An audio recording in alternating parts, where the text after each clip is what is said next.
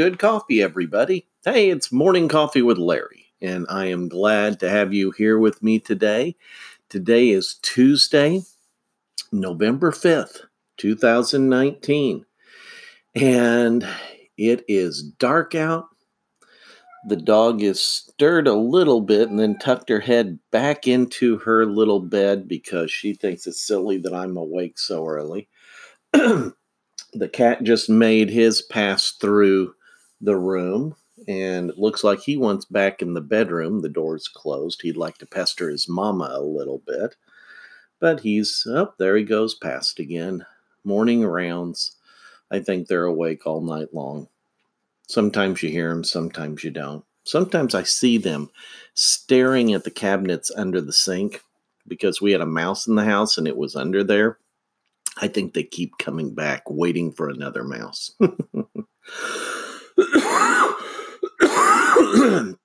You're going to have to pardon my throat this morning. There is still just some of that leftover hacking that I'm trying to break loose with my nice hot coffee this morning. Oh, that's good stuff. I'm liking it today. Well, I have to admit, I am aggravated, honked off, ticked off, frustrated at Apple. I have an iPhone SE. It does a great little job. I do not need a large screen.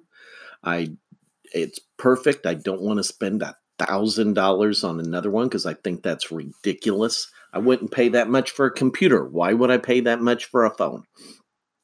But Apple pushed the latest update to my phone, and now it ain't working worth crap. It's shutting down when there's plenty of battery life. It's stalling. It's doing all kinds of stuff. Went to the uh, phone store uh, where we have our, our contract through. And uh, he said, Oh, yeah, Apple does this. They've gotten in trouble with uh, lawsuits over it and they still do it and there's nothing really you can do. Oh there's a long process on the internet but tell you what we can sell you a new phone and we'll give you a pretty good discount. Blah blah blah blah blah. I don't want a new phone. I don't want a discount. I want my phone to operate like it did a few days ago. Grr. And double grr. It's a scam. I'm aggravated Anybody else aggravated out there? I love iPhone products. I love my apps. Not all my apps are out there, you know, in in Android. I watch I look at my wife's Android. I don't want to go through the learning curve. I think in this way, but I am ticked at Apple. We're getting ready to go on a vacation. I want to be able to take pictures. I want to be able to take videos. I want to be able to do some some uh, Facebook Live things. Um, and my phone is not working. Grr. So the more I think about this morning, the more aggravated I'm getting. And that's not the pleasant state I want to be in when I'm doing a podcast. So we'll set it off to the side for a moment. And let's get into the topic. I want to talk a little bit about things you can do for chronic pain. Now, the difference between acute pain and chronic pain is acute pain is something where there is a recent injury.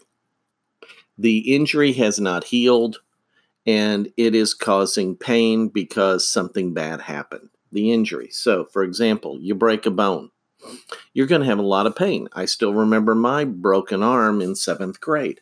I had a lot of pain and it continued for a while until things healed you know you you pull something in a muscle and the muscle is trying to heal.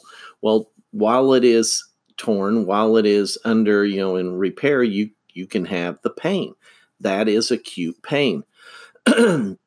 Once we cross several months though and not really several i'm going to say 2 to 3 months then the healing and this is what the pain experts say. This isn't Dr. Larry, this is pain experts, that uh, the pain is now considered chronic. The healing should have taken place. And that the pain you have left over is not acute pain, but it's chronic pain. It's real. You feel it. It can last a long time. but it's crossed into this other stage they call chronic pain. And as they try to learn more and more about it and try to learn more and more effective ways to treat it, one of the things that is an important aspect of it is when you have pain, and let's talk about chronic, actually any kind of pain. Uh, the the pain is in your brain. That is where you perceive and comprehend and understand what the pain receptors are saying. So, you know, when people point to where their pain's at, they're pointing to where their their body gives them the sensation of where the receptors are and it's processed upstairs. And I was at a workshop on chronic pain. I can't remember if I talked about this. It was from the AACC conference last month down in Nashville.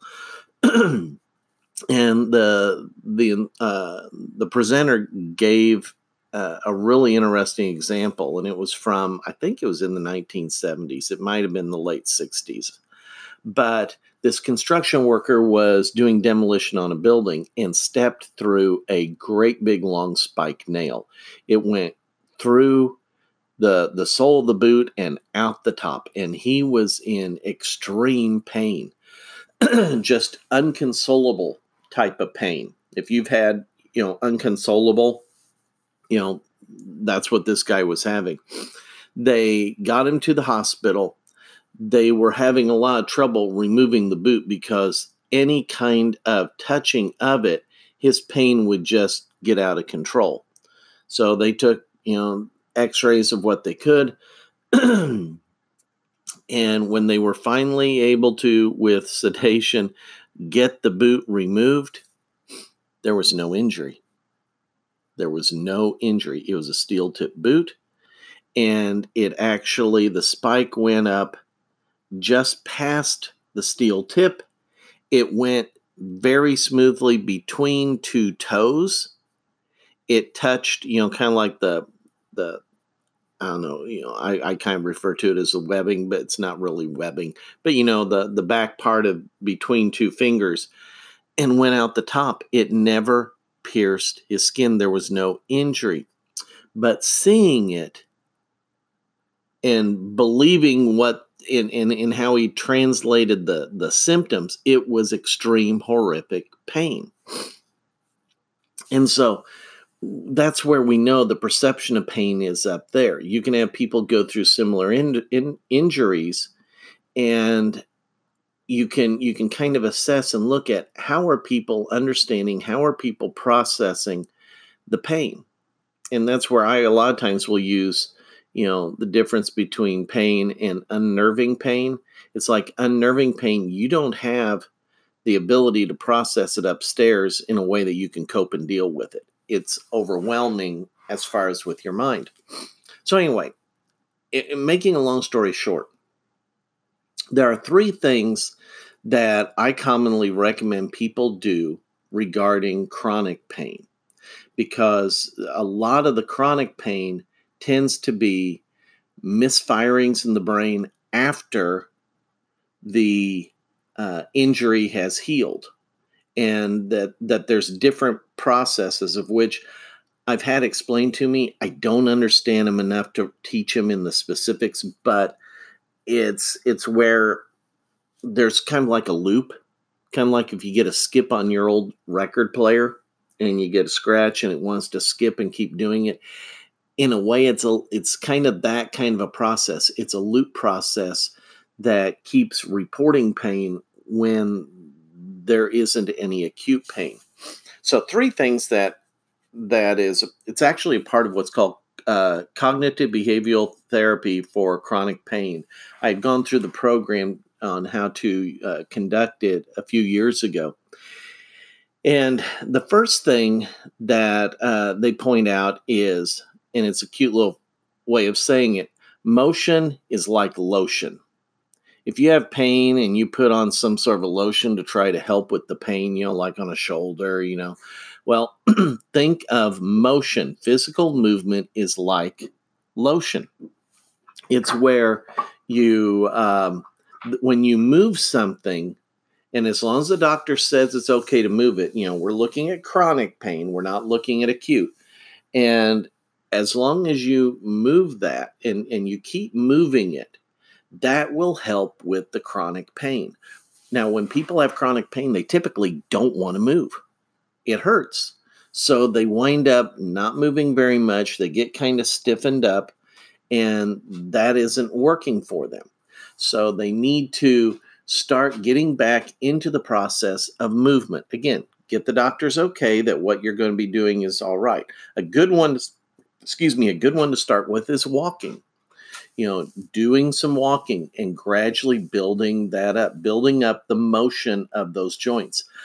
I describe it a lot of times this way. If you go to an old barn that hasn't had some of the doors open for decades, they're rusted up. The hinges are there, the hinges work, but they're rusted up. You have to slowly work at those doors to get them to open, and then you have to wiggle them back and forth to kind of like break off the rust, so to speak.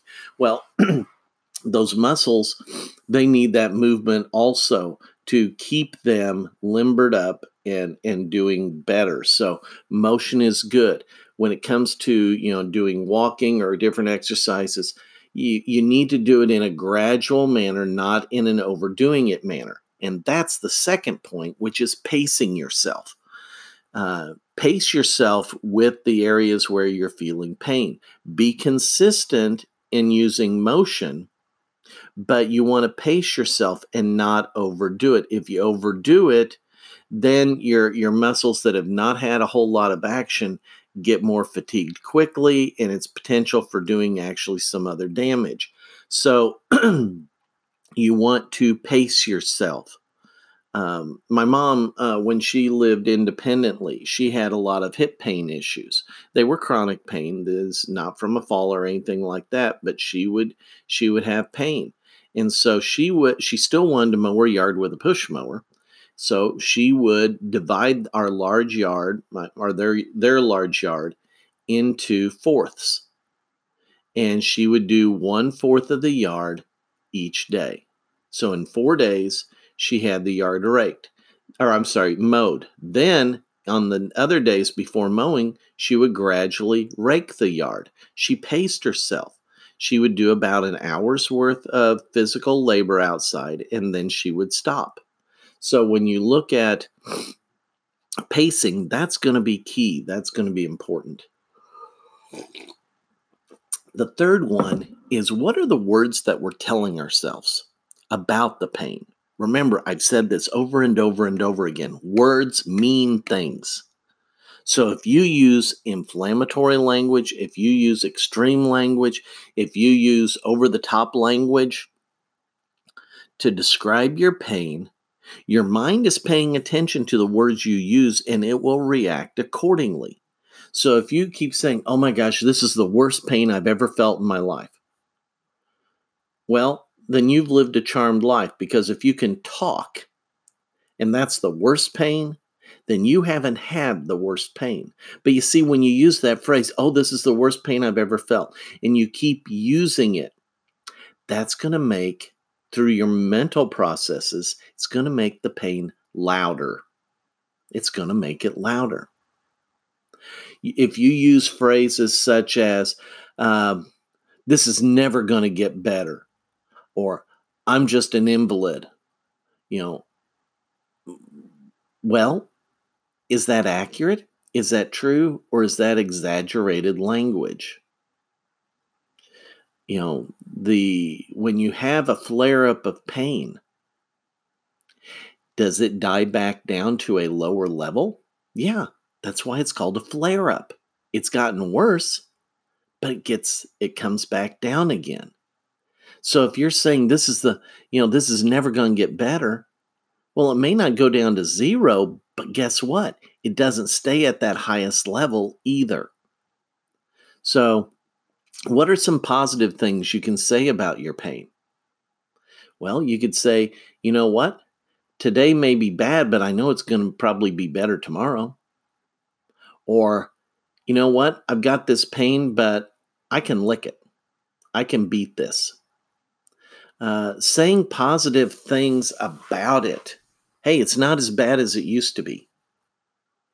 saying the positive things can help it, but and that can lower the volume. But you don't want to be using the exaggerated, this is so bad, I, I'm just going to have to kill myself. You know, using that extreme language hurts you. It makes the pain worse. It's what kind of pushes it to the inconsolable type of pain. So, those are three key things that you can use. But I'm going to give you a bonus today. There's another one that's also very helpful, and that's distraction.